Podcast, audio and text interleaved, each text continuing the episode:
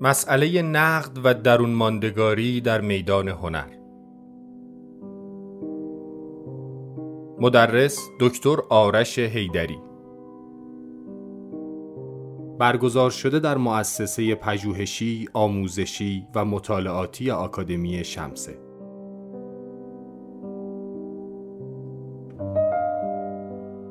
این پرسش پرسشی بنیادین در تاریخ اندیشه است. در مواجهه با اثر به معنای عام چه یک اثر هنری باشد و چه پدیده ای تاریخی چگونه می‌توان آن را نقد کرد و نقطه استقرار منتقد کجاست؟ دوره حاضر تلاش دارد تا با تأکید بر مفهوم درون ماندگاری یک صورتبندی از مفهوم نقد ارائه کند که اثر را در فرایند تولیدش همچون پدیده‌ای تاریخی و زمانمند توضیح دهد و با کنار گذاشتن سوژه محوری در فرایند نقد از نقد درون ماندگار و زمانمند دفاع کند.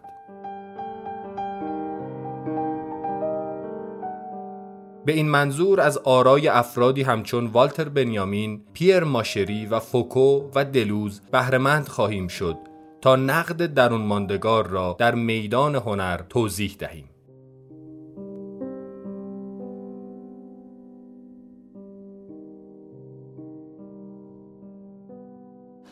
به خدمتتون که این دوره رو یه جورایی در امتداد دوره پیش تعریف کردیم ولی یه استقلالی بهش دادم که دوستانی که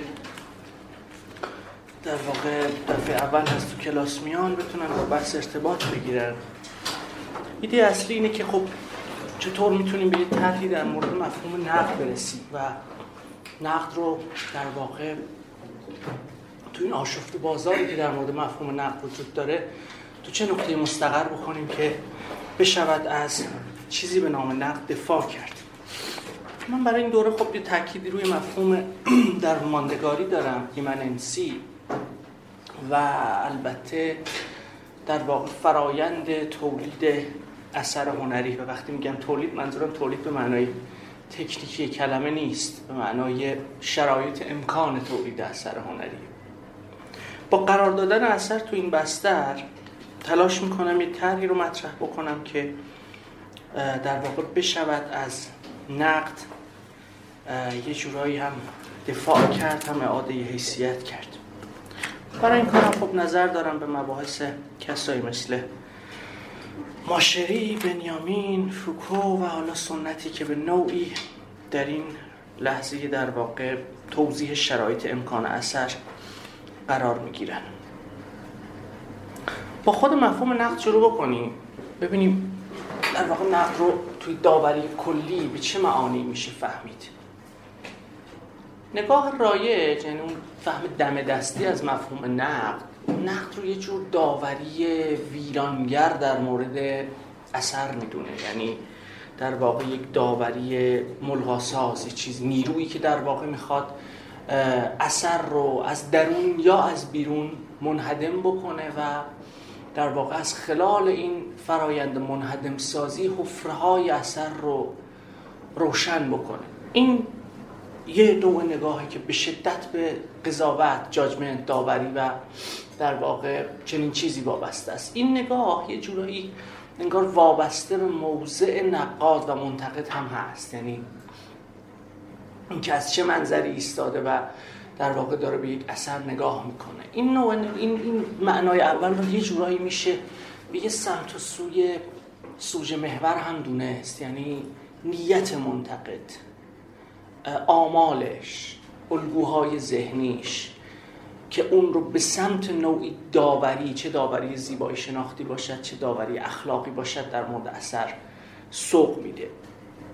خب این نگاه در واقع معنای رایجیه که ما از مفهوم نقد مد نظر داریم. یعنی نیرویی که موضعی دارد نسبت به یک اثر یا هر چیزی در واقع که یک امر فرهنگی یک تولید تاریخی یک تولید اجتماعیه.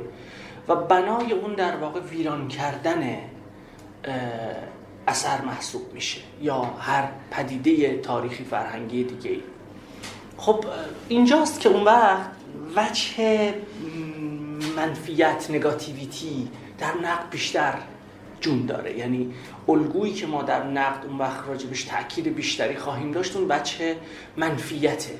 اینکه چگونه نقد یک موضع نگاتیو نسبت به اثر داره و به این واسطه می‌خواد در واقع با اثر مواجه بشه. اون رو یه جوری محو کنه نیست کنه نابود کنه حفرهاش رو روشن کنه یا هر چیزی در واقع نزدیک به این فرایند ویران کردن.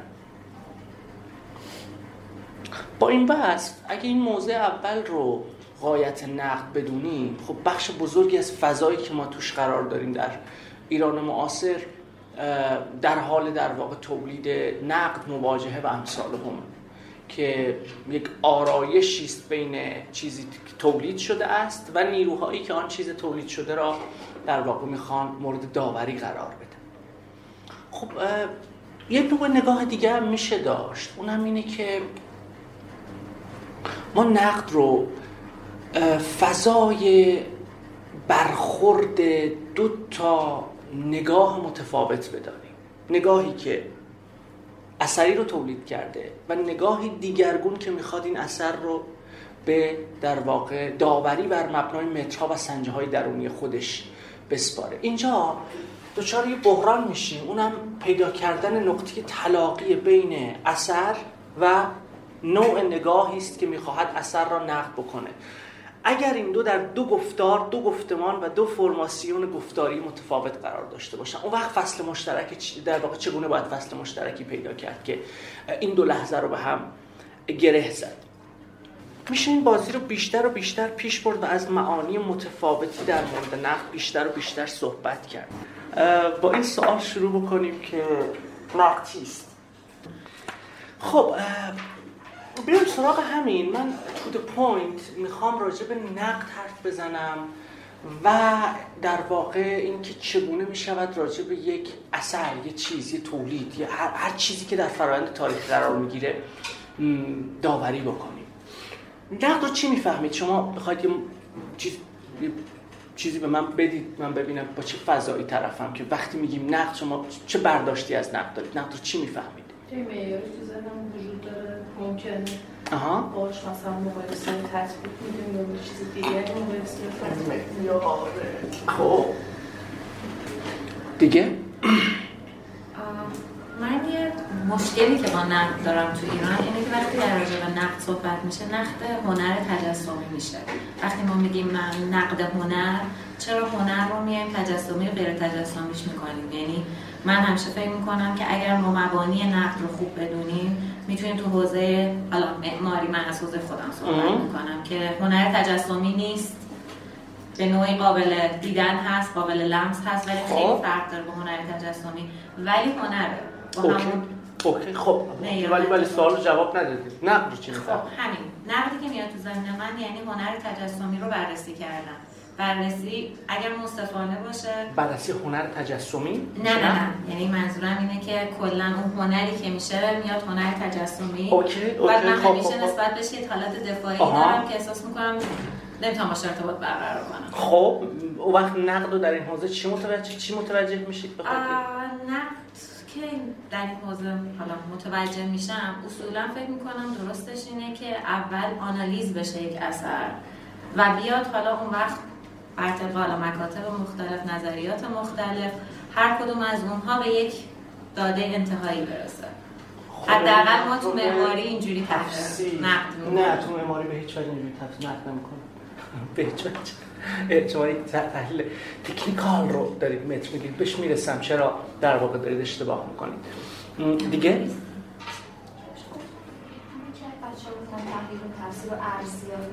حالا زیل این. تحلیل در مورد نه چیستی کار بلکه چگونگی کار. یعنی چی چگونگی چیستی؟ چجور تفاوت ایجاد قائل در واقع بین این دو تا چطور مرز می‌ذاری؟ منظورتون چیه؟ نه در مورد که این اینجا چرا این اینجاست؟ بلکه این چگونه اینجاست؟ مثلا. آها. چگونگی رو به معنای فرایند تولید دارید مطرح می‌کنی؟ آره. یعنی منظورم بیشتر خارج از قضاوت بود که اینکه چرا اینو به کار برده نه بلکه چگونه اینو به کار برده؟ گرفتم. گرفتم ولی توی لقط‌ها از چرایی هم استفاده میشه. چرایی به چه معنا؟ مثل نیت. مثل چی؟ قصدانیتی که برای اون قضیه استفاده شده. خب. یا شروعش اون استارتش جرقش چجوری اتفاق افتاده. خیلی وقتها تو لخت بعضی از ها با این برمیخوریم که مثلا چرا این کار کرده؟ قصدونیت خب ببینید یه مجموعه رو اینجا شما دارید ترسیم می‌کنید که اتفاقا بحثی که من می‌خوام مطرح بکنم تقابل جدی با همه اینا یعنی این, این اصطلاحا من اسم اینو می‌ذارم کامون سنس نقد. و, و خوب شد شما گفتید چه می‌دونم فهم رایج فهم آمیانه حالا هر چیزی داوری چیز. ببین درک رایجی که در مورد نقد وجود داره از این عناصر مثلا شکل میشه. من مثلا از همین اولی شروع بکنم که ما با یک فرایند انباشتی و در واقع از آخری. با تکامل در واقع مفاهیم مواجهیم که این مفاهیم روی هم انباشت میشن در طول زمان و بعد احتمالا ما به وقتی لحظه ای می‌رسیم که لحظه اکنون پخته تر از لحظه پیشینه و کوچکتر از آینده است. یعنی یعنی به لحاظ بار معنایی و باری که در درون خودش داره وقت داوری ما در این سطح قرار خواهد گرفت که خب آنچه در اکنون حاضر شده یه نسبتی با گذشته داره یه نسبتی با آینده که این نسبت نسبت عقبتر و در واقع جلوتر خواهد بود. یعنی چی؟ یعنی وقتی که ما داریم از داوری ها حرف می‌زنیم داوری ها تکاملی از منطق زمان تبعیت می‌کنن و زمان جلوتر نسبت به زمان عقبتر واجد داوری های حقیقی تریه در مورد اثر. حالا این اثر رو هر چیز می‌خواد بگیرید. چه سطح مثلا یه هنر تجسمی باشه چه یه رمان باشه چه یه شعر باشه چه حتی یک لحظه سیاسی باشه. یعنی چیزی که محصول تعاملات بشریه داره خلق میشه. این نگاه تکاملی که به شدت با اندیشه های توسعه محور سر و کار داره دوچار توهم پیشرفت در تاریخه.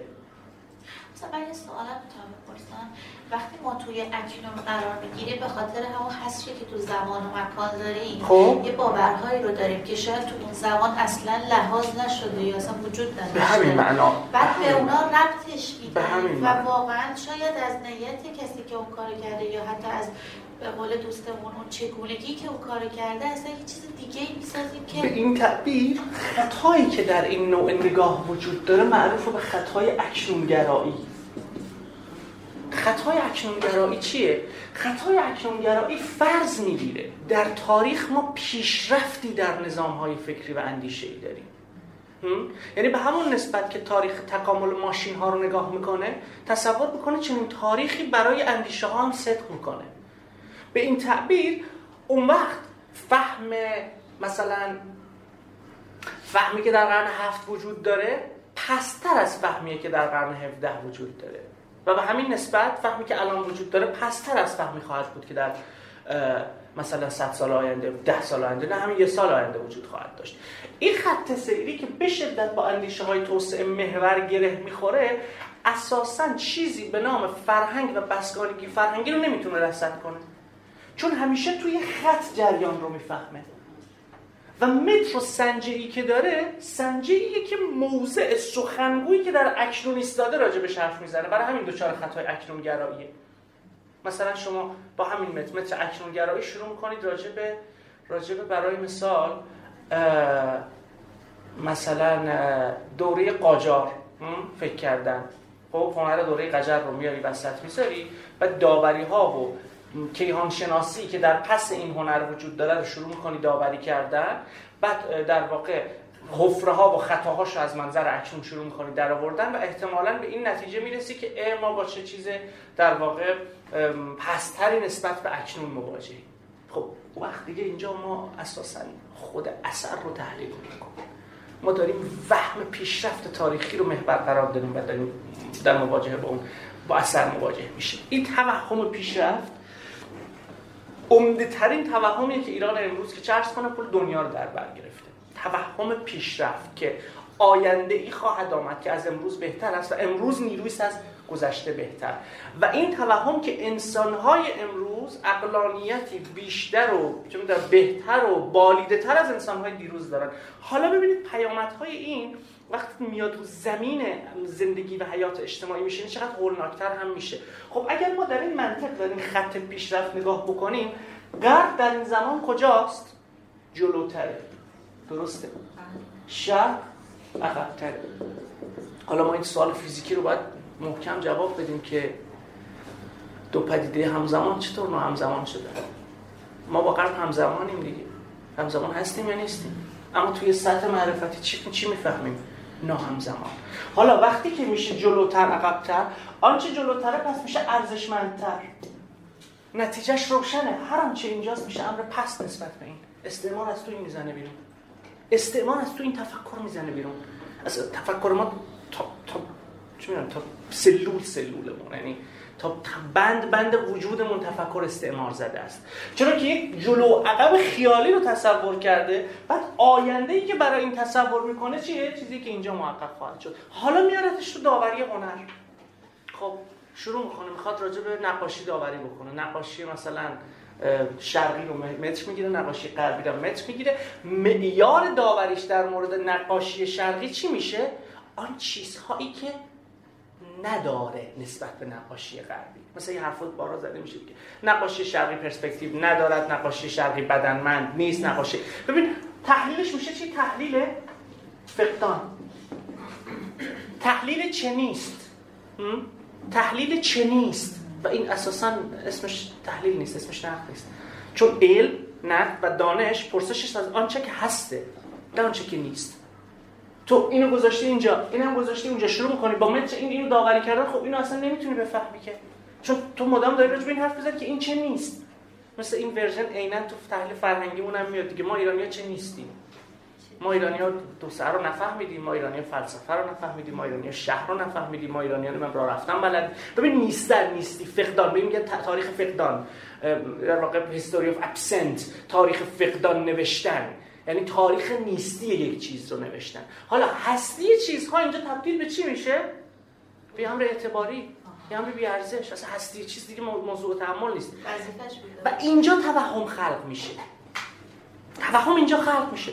امر موجود ناموجود شده و در این فرایند ناموجود کردن امر موجود یه معرفتی اومده نشسته.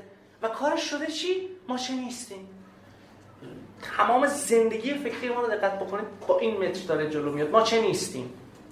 این فرایند این فرایند از دل این اندیشه مبتنی بر تکامل تاریخی در میاد که تا سلول سلولش هم هگلیه. بی خود نبود که شما با در واقع چیز شروع کردید و من دارم با یه مثلا متفکر ضد هگلی مثل ماشری دارم میام جلو. به این خاطر این تقابل از اینجا میاد جلو. خب وقتی که البته هگل تکامل خیلی اینجوری نمی‌فهمه. تکامل برای هگل اینقدر خطی نیست. خیلی فرآیند پیچیده اما اون وولگار هگلیانیزم رو اگر محور بگیریم هگلی که در واقع تو تهنشست فضای فکری ما شده و مبتنی برای فهم پیشرفتگرا از تاریخه خب به هر تقدیر مواجهش با جریان زمان مواجهه با امر پیشرفته و پسرفته است. امر عقب مانده و جلو رفته. خب این وقتی می‌رسه به محصولات فکری و هنری و فرهنگی اساساً بخش بزرگی از پدیده ها رو دور میریزه. و در این فرایند دور ریختن تبدیل به یک داور استعلایی میشه. داور استعلایی چیه؟ داوری استعلایی یعنی بیرون از فرایند تولید اثر ایستادن و راجع به اثر داوری کردن. چون بالاخره وقتی که یک غزل از حافظ داره تولید میشه یه شرایط امکانی داره این غزل. یه مواجهه ای داره یه نسبتی داره با فضاش برقرار می‌کنه. وقتی که شما از بیرون میستی استعلا بهش میگن. این استعلا از بیرون شروع می‌کنه با مترو سنجه هایی یا در اکنون است یا در جای دیگری غیر از بستر و کانتکس تولید. تولید چیز که اینجا مسئله ما امر هنریه. شروع می‌کنه راجع اون داوری کردن. مثال میزن مثلا تو هم مثلا معماری. شما نگاه بکنید معماری های در واقع معماری و فهم معماری به معنای شرق شناسانه چیکار داره می‌کنه؟ مثلا پایان خانم فرمون به همینه دیگه. میاد چیکار می‌کنه؟ میاد یه سنجه ای رو که همانا محصول چنین خطیه می‌گیره که شرق جای معنویت است غرب جای مادیت. خب چون شرق جای معنویت است پس همه تجلیات معماری هنریش نمودی است از این معنویت. حالا می‌خواد همون تحلیل کنه؟ به جای اینکه همون رو تحلیل کنه درگیر چی شده؟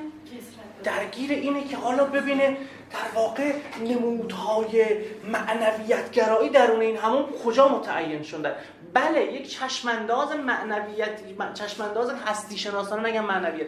هستی شناسانه در پس ساخت این حمام هست اما دست آخر این حمام کار ویژه‌ای در حیات جامعه مسلمین داشته دیگه. این کلا میره کنار. شرق میشه جایی که پر از رازآلودگی های معناگراست که در تحلیل هنر تحلیل معماری حالا همه درگیر این که چه می‌دونم رد و نشان نور رو در مثلا معماری ایرانی اسلامی پیدا بکنن در حالی که خود این معماری به عنوان یه امر متعینی که نشسته روی زمین و کارویژه هایی داره اساسا از میان میره و تحلیل چی؟ یک تحلیل استعلایی سر تا پا شرق شناسانه میشه چرا؟ چون هرچه شما در جریان تاریخ جلوتر بری احتمالا مادهگراتر میشی هرچه عقبتر باشی احتمالا معناگراتر میشی. هنری که مال اون دوره است خب هنر این دوره است معناگراست. خب پس چون معناگراست متر تحلیلش چیه؟ مثل اون کتاب معروف چیز دیگه سنس اف یونیتی نمی‌دونم دیدید یا نه کتاب. حس وحدت آقای.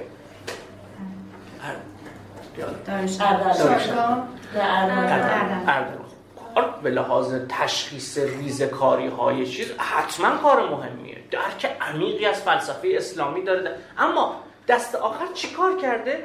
اون داده متعین معماری رو دیگه نه همچون امری متعین در فضای تولید مادیش که همچون امری برکشیده امری والا امری استعلایی. این استعلا یکی از رگه هاش از درون همین فهمه تکاملی و یا تفکیک های یک دست کننده. شرق مادهگرا غرب معناگرا که این یه اسطوره است که به تقریب از قرن 18 17 شروع شد. این اسطوره که شرقی ها معناگرا معنوی هن بعد غربی ها مادی هن. بعد اون وقت دیگه نمی‌تونست توضیح بده که مثلا این, معنی این مثلا شرق معنوی برای چی مثلا در تمام پایتختاش مثلا کلی فاحش خونه وجود داشت؟ خب این شرق معنوی چطور ارتشاش رو سازماندهی می‌کرد؟ این شرق معنوی چجوری مالیات می‌گیره چجوری سرکوب می‌کرد؟ چجوری اداره می‌کرد. خب این اگر تمام با تا مغز استخوان معنا باشه که اصلا نمی‌تونه دست به اداره بزنه. در بهترین حالت یه معبده که یه گوشه ایستاده و با اقتدار معنوی بر مردمان شکر میرانه پس این امپراتوری های بزرگ در چین و نمی‌دونم ایران اینا چجور وقت باید توضیح داد؟ این اسطوره معنویت گرایانه با مترو سنجهی که یک سر استعلایی یه تفکیک های عجیب غریبی رو به وجود میاره که یکیش از اینجا میاد یکیش از محور جوهرگرایی میاد. یعنی چی؟ یعنی برای فرهنگ ها ذات قائل شدن. و این ذات رو فرای تاریخ برکشیدن. شما ذاتی دارید. وقتی میگید شرق شرق ذات داره. وقتی میگید ایران ایران ذات داره مصر ذات داره نمی‌دونم. این ذات رو وقتی شما تأسیس کردی او وقت با یه چیز رازآلودی سر و کار داری که همه تاریخ حضور داره و به اشکال مختلف خودشو بروز میده در آثار. این آثار یه وقتی تجلی دولته یه وقتی معماریه یه وقتی نقاشیه ولی هرچه هست بروز و تظاهرات متفاوت اون ذات اولیه است. پس هدف نقد از این نوع نگاه یافتن این جوهر ماندگاری است که در پس چیزها وجود دارد. مثلا این ذات توی مثلا اندیشه چه می‌دونم مثلا آرامش دوستا. خب آرامش دوستا مثلا میگه که ایرانی ها ملت دینخویی هستن. ذات دینخویی باعث میشه که تقریبا از دوره ساسانیان به این برای توضیح بده و تمامی مظاهر فرهنگی رو به نوعی بر مبنای این توضیح بده. اینم دوباره شکلی است از همین فروکاست. چرا؟ چون چیکار داره می‌کنه؟ خود چیزها رو ناچیز می‌کنه. و همه اونها رو حواله میده به آن چیز دیگر. این آن چیز دیگر اونجا میشه جوهر اونجا میشه تکامل یه جا دیگه میشه نمی‌دونم داوری که وجود داره. خود چیز از میان میره. نقد درون ماندگار ایمننت که واژه از هگل میاد اتفاقا نقدی است که خود چیزها رو در محل تعمل قرار میده. نه از بیرون. این بیرون به معانی مختلفی بیرونه. یکی بیرون به معنای جوهره. یعنی چیز با چیز در واقع پیامد عرضی چیز دیگره و آن چیز دیگر بنیان اساسی فهم و تحلیله. و وظیفه منتقد یافتن آن چیز دیگر قصه شعر بدی که من همیشه مثالشو می‌زنم دیگه. ای برادر قصه چون پیمانه است معنی در وی به سان دانه است. دانه معنی بگیرد مرد عقل ننگرد پیمان را گرگشت نه. بسیار شعر بدی است. به لحاظ معرفتی. چون چی داره میگه؟ میگه نه فرم و نه محتوای قصه اهمیتی نداره. همه اینها در پی چیه؟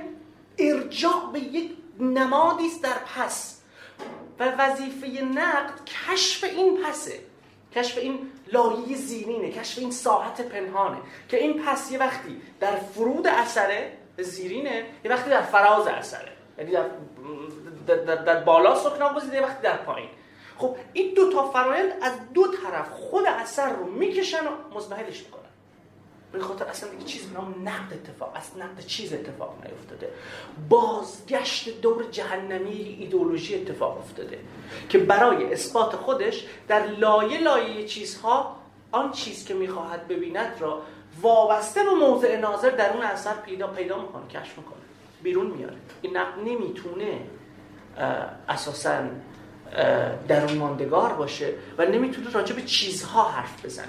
این نقد و این الگوی مواجهه در بهترین حالت درون ایدئولوژی قرار گرفته که چیزها رو مثل یه سیاهچاله به درون اون ایدئولوژی داره می‌کشه. به درون چیزها حرکت نمی‌کنه. یک ایدئالیسم کور که در عمل چیزها رو هم چون ابژه هایی بس تجربی کلا از میان می‌بره. پس این این در واقع تعیین تکلیف با این که بعد با این تکلیف بفهمید نقد در ماندگار چیزی فراتر از فرم محتوا یعنی چی؟ سوال رو نمی‌فهمم.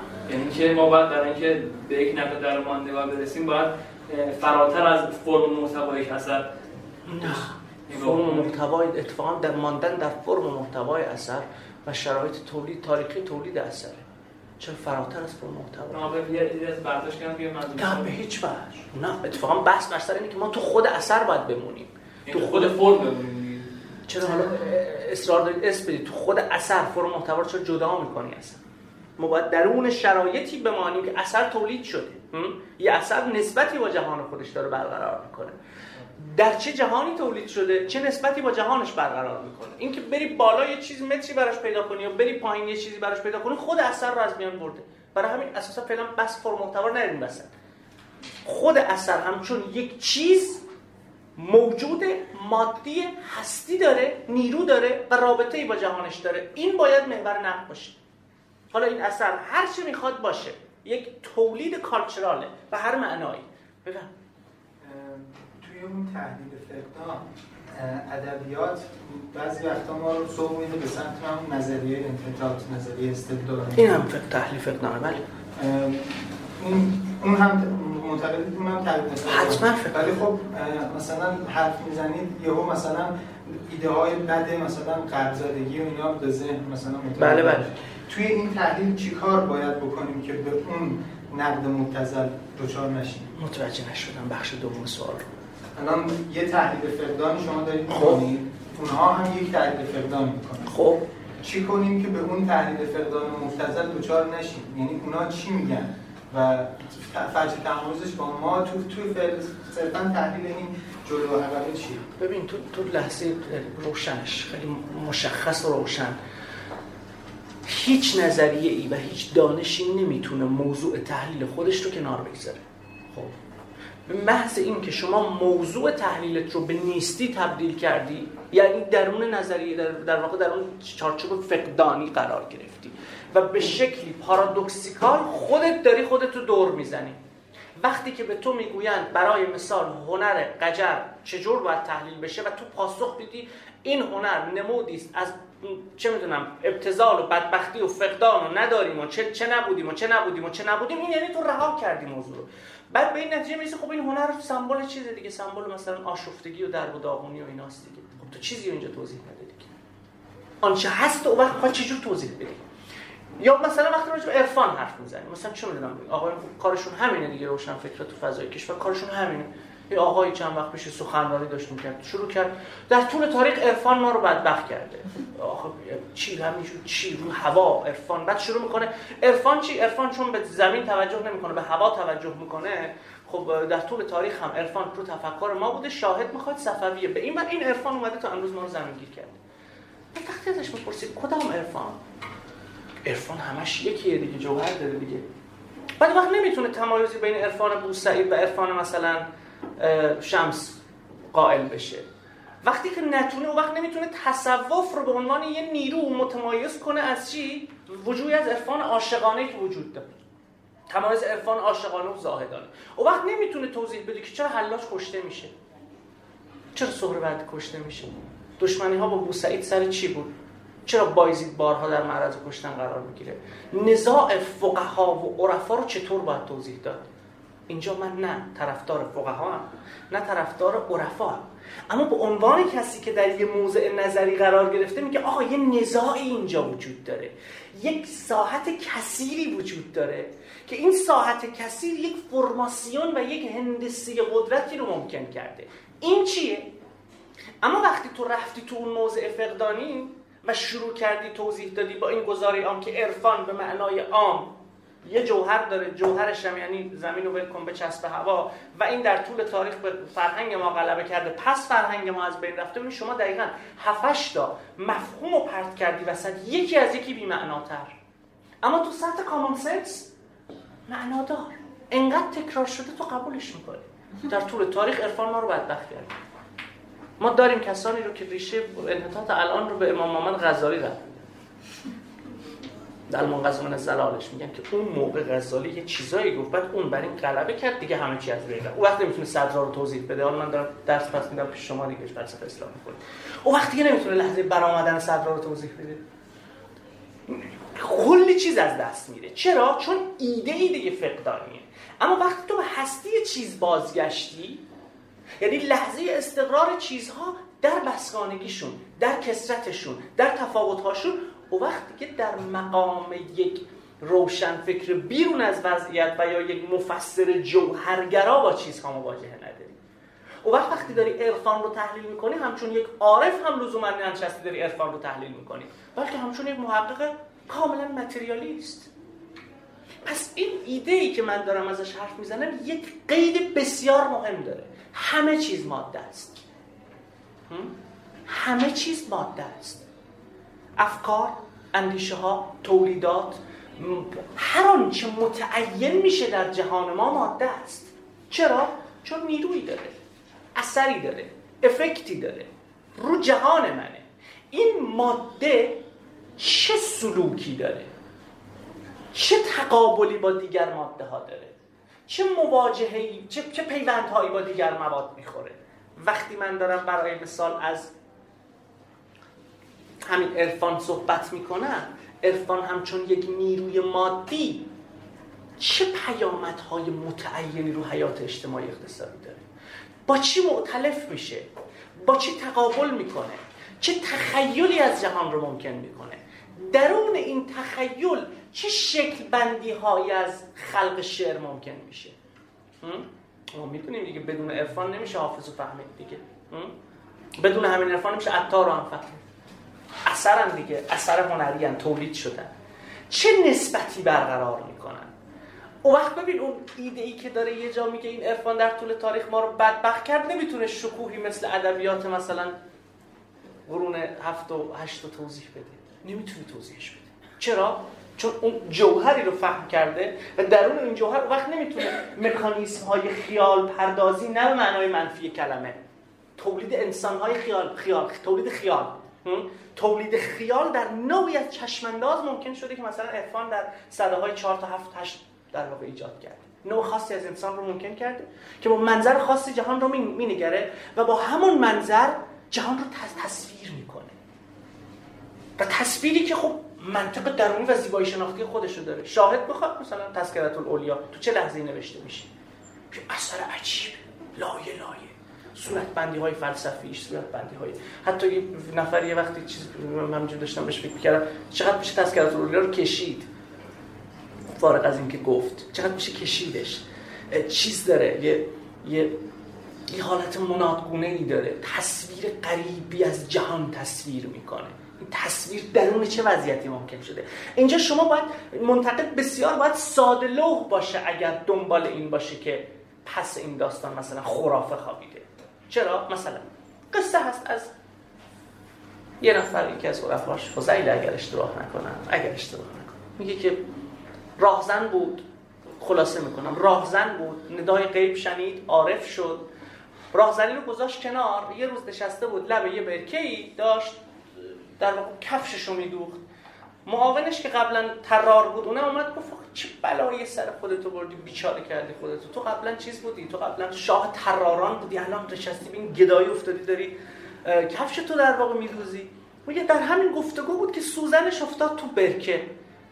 و گفت آها قبل اینکه سوزنش بیفته به طرف بگه که من الان شاه جهانم. اون موقع شاه تراران بودم الان شاه جهانم. میگه آخه این چه شاهیه؟ گل گرفتم این شاهی که تو داری کفش خودت تو چیز می‌کنی. همین تو همین گفتگو سوزن میفته تو آب. بعد اشاره می‌کنه به آب به آب نهیب می‌زنه که سوزنم را پسته. میگه هزار ماهی برآمد هر یک سوزنی زرین به دهان. و فضل اگر فضل باشه تشر می‌زنه سرشون که سوزن خودم را بسته و بعد اشاره می‌کنه میگه که دیدید که گفتم شاه جهانم. ببین این تصویر همین تصویر. هزار ماهی سوزن به دهان. این جهان سورئال رو دقت بکنید این سورئالیست که اهمیتی نداره که دروغه یا راسته. چه منتقد باید چقدر ساده باشه اگر دنبال این بگرده که آیا این دروغه یا راسته. و تو این آرایشه چه آرایش ابلهانه ای باید شکل بگیره. بین دو نیروی آتئیست و تئولوژیست. ضد خدا و در واقع خدا پرست که بیار ثابت بکنن این وجود داشته یا نداشته این چه درگیری کوری خواهد بود؟ چرا؟ چون در هر دو درگیری و در تقابل این دو نیرو چی از دست رفته؟ ساحت خیال خود اثر. مکانیسم های این خیال رو چگونه باید توضیح داد؟ این خیال عرفانی چطور ممکن شده؟ چطور این تصویر بر جهان ممکن شده؟ این چه لحظه است؟ که شما توی تذکرتولوژی جای جایش از اینجاست. از این تصاویر شما می‌بینید. تصاویر سورئالیسم عجیبی درونشه. از پیرزنی که یک دفعه با عصای خودش به دشت اشارت می‌کنه و هر گل یاقوتی برآورد. خب این تصویر شما اگر تو موضع چیز بشینی تو موضع روشن فکر در واقع آتئیست بشینی چی میگی؟ میگی آ مثلا خرافاتی در داخل دیوونه رو نگاه کنید داره کل اون مکانیسم تولید داره از دست میره لحظه درون فهمی خلق تذکرت الاولیا از دست میره. نوع مداخله و مواجهه این اثر در حیات معرفتی زمانه خودش از دست میره. اتفاقا این شکلی بسیار ماتریالیستی تر بودنه. چون درگیر در اون پرسش ساده لوحانه ما نیستیم که این الان چه می‌دونم واقعی بود یا خیالی بود. خیلی خوب درگیر این پرسش ها میشن دیگه. مثلا یه میره در بیاد از توی در واقع مثلا از توی مثلا روایت های دینی تناقض مثلا درونی در بیاره که نشون بده مثلا تا چه حد این روایت ها چیزن مثلا مثلا غیر عقلانی اصلا اهمیتی نداره این ماجرا. آنچه اهمیت داره نسبت این فضا با چیزیه که خلق می‌کنه. شما خیلی زیاد میشه راجع به اینا نشست حرف زد. این چنینه که اون وقت شما چیزی به نام نقد در اون ماندگار خواهید داشت. یعنی خود چیز. در کانون در واقع تحلیل و مباحثه قرار می‌گیره. یکی پس با رد جوهر فراتاریخی اثر یا فرو تاریخی اثر. به معنی که جوهر یا بیرونه یا در واقع در پسه. این جوهر رو اگر رد کردیم فرایند تکامل در واقع پیشرفت نگاه کردن رو هم رد کردیم حالا یه چیزی داریم. و یه چیزی من به تجربه به شما بگم. هرگاه توی مباحثات توی مواجهات من این دوتا رو زدم و کنار گذاشتم قالب نگاه رایج دچار یه لکنت شد. حالا بسم الله اگه راست میگه طرف بزنید راجع به اثر. دو فرض ایدئولوژیک گنده هستین دیگه که تقریبا تمام جهان بینی ما رو شکل بندی کردن. مثل اون بحثی که با من شد که کسی یه نفر الان چجوری می‌تونه شما رو نقد کنه؟ گفتم بسم الله من نباید بگم بیا نقد کن. این دوتا این دوتا دوتا ایدئولوژی هن. تو باید باید اینو بذاری کنار و بحث کنی. دلیلش هم کاملا رو زمین چیدیم. دلیل تجربه چیدیم. استدلال نکردم دقت بکنید استدلال که کار چیزه؟ چون دور هم میشینن آقایون اینا؟ استدلال بحث منطقی کو؟ بحث منطقی نداری منطق چیه؟ منطق به این معنی خب شما با منطق بیا من نشون میدم شما وجود ندارید. همتون چیزی نیستید جز بخشی از تخیلات من. با منطق نشون میدم یعنی قشنگ با استنباط های فوق العاده مثلا با کمک روشایی که چیز داره که یادم رفت اسمش. نشون میدم شما چیزی جز تخیلات من نیستید بیت ثابت کنید که هستید سخیف شدن اینجوری اتفاق میفته دیگه. بحث دقیقا اینجاست که چگونه خود ساحت تجربی امور همچون ماده ماده هایی که نیرو دارن چیکار می‌کنن؟ به ما راه مواجهه رو نشون میدن. تحلیلی که ابژه یا موضوع خودش رو کنار می‌زنه از اساس دچار پارادوکس شده ولو اینکه عمیق ترین استدلال ها رو هم بر سر این فقدان آوار کنه خشت فقدانش که شما بکشی میاد پایین. چون مشخص نیست. داره راجب چی حرف می‌زنه؟ راجب آنچه نیست؟ شما نگاه بکن. مثلا تو علم تو ساحت علم وقتی ما بحث می‌کنیم چجوری بحث می‌کنیم؟ ما ایرانی که اصلا درکی از علم نداریم. ما ایرانی که فرنگ رانندگی نداریم. ما ایرانی اصلا نمی‌دونیم هنر چیه. ما ایرانی اصلا ذائقه نداریم. ببین هی می نه نه نه. یعنی تو هر جایی وارد میشی این نه است. خب ممکنه روی این فقدان انبوه استدلال منطقی سوار شده باشه. اما چرا بی ارزشه؟ چرا باید دورش ریخت؟ چرا باید ریختش تو زبالدان در واقع فلسفه و تاریخ و تفکر؟ ابشه تحلیلی نداره. علم وقتی به علم تبدیل میشه دانش وقتی به دانش تبدیل میشه که چی؟ ابژه داشته باشه. پزشکی چجوری پزشکی میشه؟ وقتی بدن داره. بیولوژی وقتی که بدن داره تبدیل میشه به بیولوژی دیگه. تاریخ وقتی که با جریان تاریخی خودش مواجه میشه. هر, هر کدوم از علوم رو شما ببینید تو پوینت رو یک چیز سوارن. وقتی علمی چیز خود را ناچیز می‌کند خب عملا داره خب مثل اقرب خودش نش می‌زنه دیگه. به جرأت بگم نظم دانش علوم انسانی در ایران به شکل غالبش نه اینکه لابلاش چیزایی نداریم داریم. به شکل غالبش درون این فقدان فکر می‌کنه نگاه کنید تمام تمام متفکران نگاه کنید. چه انتقادیاشون چه رادیکالشون چه تند و تیزاشون چه چه می‌دونم آمیانه هاشون چه عمیقاشون غالبا بر فقدان دارن تعامل می‌کنن. وقتی رگ گردن مثلا زیبا کلام می‌زنه بیرون داره از فقدان حرف می‌زنه. وقتی آقای چه می‌دونم مثلا حسن عباسی در اون رقیب داره فریاد می‌زنه داره فقدان حرف می‌زنه. نمی‌دونم اینا تو سطح در واقع چیزش تو سطح مثلا سلبریتیسمش یعنی فضای چیز. برگردیم یه لحظه عقبتر عمیق‌ترش رو نگاه کنیم غالبا تعامل تعامل فقدانی است. و, و چون فقدانی است ناممکن کردن فهم اموره. وظیفه فلسفه چیست؟ ممکن کردن فهم دیگه. آنچه که داره ناممکن می‌کنه داره ابژه تحلیلی خودش رو دور میریزه خودش هم یه جا داره دور میریزه. پس این پارادوکس رو ما به لحاظ تجربی داریم راجبش بحث می‌کنیم. صرفا استدلال نمی‌کنیم. در مورد نیت. این هم یکی از رایشترین شیوه های مواجهه با نقد و شیوه های فهم یک اثره. انگار که فهم یک اثر یعنی فهم نیت معلف اثر. به این ترتیب مکانیسم های تولید اثر چیزی نیستن جز مکانیسم های سایکولوژیک و روانشناختی معلف خب پس برای شناخت اثر کافی است قصد معلف یا روانشناسی معلف محور قرار بگیره درسته؟ خود اثر کجا؟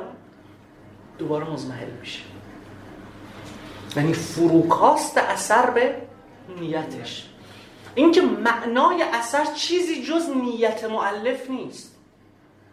پس فرایند تفسیر یعنی فرایند نیت کاوی و این شکلی از روانکاوی معلفه نه روانکاوی اثر. نه کاویدن اثر. شما داری جهان ذهنی معلف رو میکاوی کاری به اثر نداری.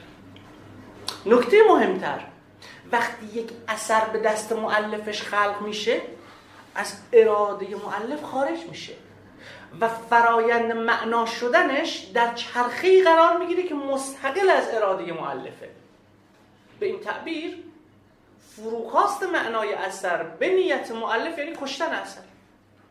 اگر ما حافظ رو با اگر مثلا به کله حافظ دسترسی می داشتیم و معانی معانی و نیتی که حافظ از ابیاتش داشت رو پیدا می کردیم خب دیگه چه نیازی بود دیگه حافظ همچنان به شکل فعال هی در حال تولید دیگه. مدام از, از دوره های مختلف تاریخی میجهه حرکت می‌کنه واجد پیوندهای جدید میشه با وضعیت گره می‌خوره. معنا میشه باز معنا میشه معنا میشه باز ربطی هم به نیت حافظ نداره. مفهوم مرگ معلف معناش اینه. که شما وقتی دارید راجع به اثر حرف بزنید نیت معلف کوچکترین ارزشی نداره. ولی اون که یک معلف بگوید که قصد من از ساختن این اثر فلان است آن چیز که معلف می‌گوید یک تفسیر از تفسیرهای ممکنیه که راجع به اثر وجود داره. چه بسا معلف نیتی داشته باشد. اما اثر او بازی دیگری در میدان هنر بکند که مورد تایید خود معلف هم نیست. اینجا معنای راستین کدام است؟ معنای راستین نتیجه مادی اثره نه نیت معلف برای همین که گاهی وقتا معلف بیاد بازنگری می‌کنه اتفاقی که رخ داده. متوجه نمیشم. مثلا یه نویسنده یه مطلبی رو می‌نویسه وقتی خودش نگاه می‌کنه خروجی چیزی نبوده که دلش می‌خواسته. شروع می‌کنه بازنگری کردن و دخل و تصرف داخلش. مثلا اگه می‌خواست فقط بالاییتش باشه باید تو همون مرحله اول بازنمایی درستی اتفاق بیفتاد. بازنمایی درست یعنی چی؟ اون چیزی که ذهنش بود بیومد در قالب واژگان کنار هم تحلیل نگه یعنی یعنی اگر چیزی آینه تمام نمای ذهن معلفش باشه درسته؟ نه نه منظورم این نیست که اگر نباشه غلطه. خب. ولی گاهی آدم با اثر خودش هم وقتی مواجه میشه چون قریبا مواجه میشه. همینطور. چرا؟ چون معلف به محض اینکه اثر رو خلق می‌کنه اثر از چنبره فهم او در میره. برای همین خود معلف یکی از تفسیر نویسان بر اثره.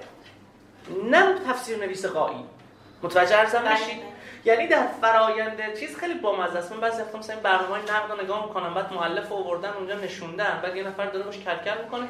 بعد مؤلف اصرار داره بگه که نه منظور فیلم اینه. یعنی بی خود می‌کنه. یعنی چی؟ منظور فیلم اینه. کی گفته تو حق داری منظور فیلمو در درون فیلم به عنوان یه مثلا بمبی یه فیوزی یه مثلا مازی یه اتاقی قایم کنی که بعد خودت بیای بگی ای پیداش کردم قایم شک بازیه. تو وقتی اثر رو خلق کردی دیگه مالک معنای اثر نیست می‌تونی پافشاری کنی بر تفسیر خودت از اثرها. اما نه به این معنا که چون معلفی تفسیر تو راستین ترین تفسیر باشه. و معلف می‌تونه پافشاری کنه بر تفسیرش. اما نه در معنای معلف در معنای مفسر در معنای مفسر در معنای منتقد در معنای مواجهه با اثر. یعنی به محض اینکه هیچ هیچ دقیقا در یه سطح. دقیقا در یه سطح. یعنی معنایی که معلف به اثر خیش میده به واسطه اینکه از دهان معلف در میاد برتری نداره یک تفسیر از تمامی تفاسیر ممکنیه که بر اثر آوار میشه. و اینجاست که اون وقت ما نقشی که به معلف میدیم قطعا نقش دیگرگون و متفاوتی خواهد که راجع به اینا باز میشه مفصلتر بحث کنیم. پس ببینید ما در گام اول یه جوری جوهرگرایی رو زدیم. در گام دوم تکاملگرایی رو زدیم. در گام سوم سوژه محوری رو زدیم. دقت بکنید شیوهی که من دارم نقد میگم خود به شدت نقادانه است. یعنی گام اول داره نگاتیویتی نقد رو پیش می‌بره. نقد چه نیست؟ باید اینو پاسخ بدیم. اندیشیدن بر اثر چه نیست؟ این چیزی که ما داریم ازش دفاع می‌کنیم پس سوژه محور نیست. یعنی چی؟ یعنی مکانیسم های ذهنی خالق و معلف اثر چندان اهمیتی نداره. اگه اینو بس بدیم راجع به تاریخ هم حرف بزنیم اون وقت خیلی پیامدش برای تاریخ نویسی وحشتناک میشه اصلا نیت های شاه اهمیتی نداره. نیت های وزیر و وکیل اهمیتی نداره. آنچه مهمه چیه؟ امر محقق. وقتی شما غالبا نگاه کنید تاریخی می نویسیم تاریخ چی رو می نویسیم تاریخ وسوسه های مثل امیر کبیر تاریخ نامردی های مثل حاج میرزا آقاسی رو. تاریخ مثلا مظلومیت مصدق رو. همش سوژه است. همش تاریخ آدمه. تاریخ روابط قدرت نیست. تاریخ هستی نیست. تاریخ برخورد مثلا بیماری با قدرت نیست. تاریخ نسبت بدن و کارخانه نیست. تاریخ خیابان نیست. تاریخ چیه؟ آدم های بزرگ. خب این شکل تاریخ نویسی کلی از ماده های تاریخ رو داره میریزه دور. مردم دور ریخته میشن. مردم چه اهمیتی داره؟ مثلا مهم اینه که ابی کبیر کشته شد ما اینجوری بیچاره شدیم. مهم اینه که چی سوال دارید؟ بله ببخشید من یه چیزی الان متوجه نمیشم ما داریم توی این کلاس کلا چون من تا به جای دیگه خوندم هرچی شنیدم ما میان چهار, گان... چهار تا در واقع عنصر رو در نظر خب. می‌گیرن برای نقد که حالا اثر صاحب اثر جهانی که اتفاق میفته بله. و اون مخاطب بله. و میان توی هر کدوم از حالا نقدها بله. می‌پردازن به نسبت اینها با هم. ما اینجا داریم همه اونها رو می‌ذاریم کنار میگیم همه اونها اشتباه نه ما رو نذاشتیم چرا فکر می‌کنیم چون وقتی چیزی سوژه محور نیست یعنی میگیم مخاط... صاحب اثر دیگه در جایگاه اهمیت نیست. نیت صاحب اثر داره خب. ولی subject position ش هست. بهش می‌رسم. معلومه که subject position ش هست. مهمه که اینو یه درباری نوشته یا یه مردم عادی نوشته. خیلی مهمه. اما مهم نیست که این محصول در واقع عقده اودیپ اون بوده یا نبوده؟ اما خیلی مهمه که چشمانداز این مواجهه از چه موقعیت مثلا طبقاتی داره میاد. مثلا از چه موقعیتی در مرزبندی های جنسیتی داره میاد؟ subject position میشه دارای اهمیت نه subject برای همین این عناصر اساسا مگه میشه اینا رو بریزیم تو خب چی میمونه؟ هیچی نمیمونه که. بس بر سر بازخوانی اینه که سوژه دیگه به معنای سایکولوژیکش اهمیتی نداره. اساسا نه به این معنا که نابغه نیست. معلومه که نابغه است. نبوغ نابغه توضیح دهنده معنای اثر و کارکرد اثر. وگرنه نبوغ نابغه یک element درون این وضعیت معلومه که نابغه تر از حافظ نداریم این نظر من هیچ جا هیچ دوره توش فرهنگی نداری. خب این دیگه نظر من خب. معلومه مگه مگه میشه اینو گذاشت کنار؟ اما آنچه مهمه اینه که این نبوغ حافظ نیست که function های غزل حافظ رو توضیح میده. function های غزل حافظ در فهم نسبت ذهنیت مردم ذهنیت قدرت و, خیلی چیزهای دیگه قابل توضیحه. چطور این غزل مدام در زمان داره حرکت می‌کنه؟ چی اینو زنده نگه داشته. شگفت‌آوره. تو اینو بخوای توضیح بدی که با نبوغ حافظ بخوای اینو توضیحش بدی؟ چه بس حافظ نابغه تر از مثلا انیشتین هم نبوده باشه. نبوغش که توضیح دهنده این نیست. یه نیروی درون خود اثر. ولی خصوصیت اون صاحب اثر مورد بحثه خصوصیت به چه معنا؟ به معنای subject position بله. این که فقیه عارفه این مهمه. حتما مهمه. اما اینکه به لحاظ سایکولوژیکیه نه خیلی مهم نیست. پیشن در واقع روی این نقطه تمرکز کردیم که تواشناسی اساسا ضد سوژه بله. و بنابراین وقتی که این رو میاریم توی تاریخ ما نمیایم بگیم که امیر کبیر مثلا اگر که وسوسه های امیر کبیر جلو میاد ما الان خوشبخت بودیم و چه و چه و چه. اما از یک طرفی یه ژانر دیگه به وجود میاد به نام ژانر خلقیات که اساسا ما مخالفیم. میگیم که حالا پرسش اینه که این ژانر خلقیات هم در ظاهر وقتی که از بیرون بهش نگاه می‌کنی حداقل به اسمش. ایران جامعه کوتاه مدت خلقیات ما ایرانیان ما ایرانیان و غیره و غیره. میایم می‌بینیم که این اتفاقا داره میاد یک فضا زمان رو توضیح میده. بله. اما چشم اندازش چیه؟ که دقیقا با چشم اندازی که حالا تباشناسی داره و در واقع متن اصلی خود تاریخ داره که همه نیروها رو در کنار هم می‌بینه جور در نمیاد. نه مثلا منظورم برسونه سابجکت سوژه محوره. جوهرینه تکاملگراست این ستا کفایت می‌کنه همین مثلثی کفایت می‌کنه برای زدنش. فکر می‌کنه مثلا شما می‌تونی میانگین بگیری برای خلق مردمان ایران.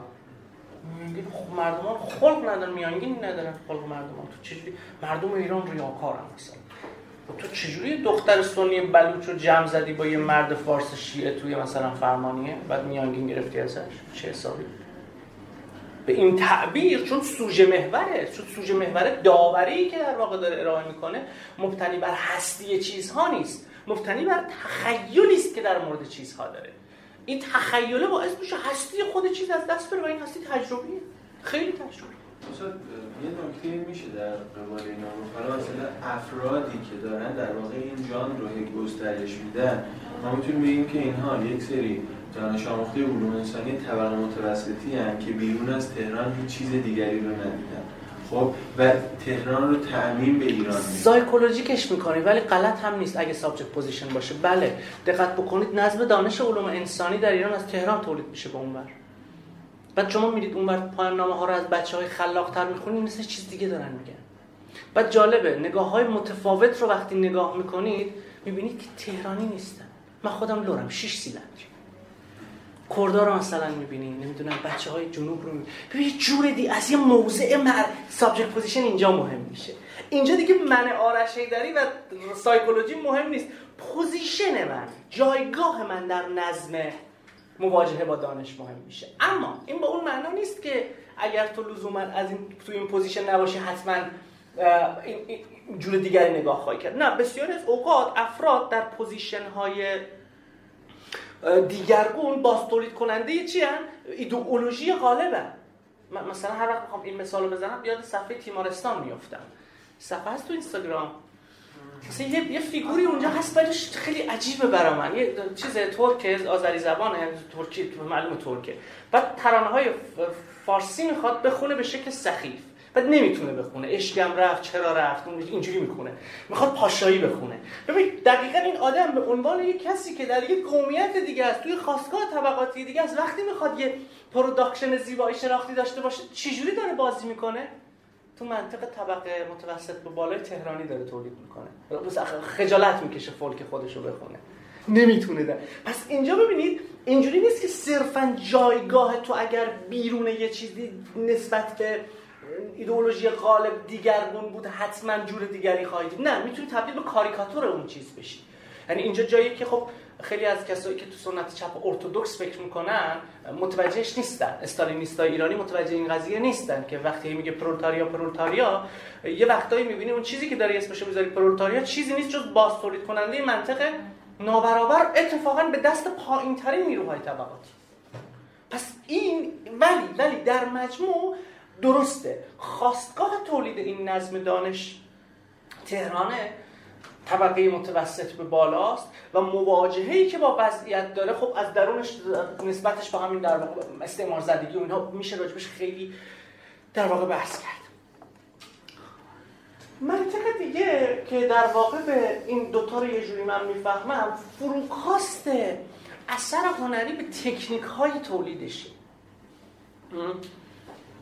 یعنی اثر رو صرفا در منطقی تکنیکال دیدن و برای نقد مجموعه ای از اصول تعریف کردن به معنای اصول تکنیکی که شما یک دو سه چهار برای نقد باید چی کار بکنید این فرایند که نقد رو فرو میکاهه به کشف اصول تکنیکی چی کار داره می‌کنه؟ اصطلاحا به شدت پوزیتیویستیه یعنی چی؟ یعنی تصور می‌کنه ما چیزی داریم به نام اثر به معنای ناب کلمه که اون بیرونه و یه منتقدی داریم که اینجا ایستاده و داره به اثر نگاه می‌کنه و هدف منتقد کشف تکنیک ها، اهداف، پیامدها و امثال هم یک اثر اون وقت فرایند نقد میشه یه امر اعتباری. چرا؟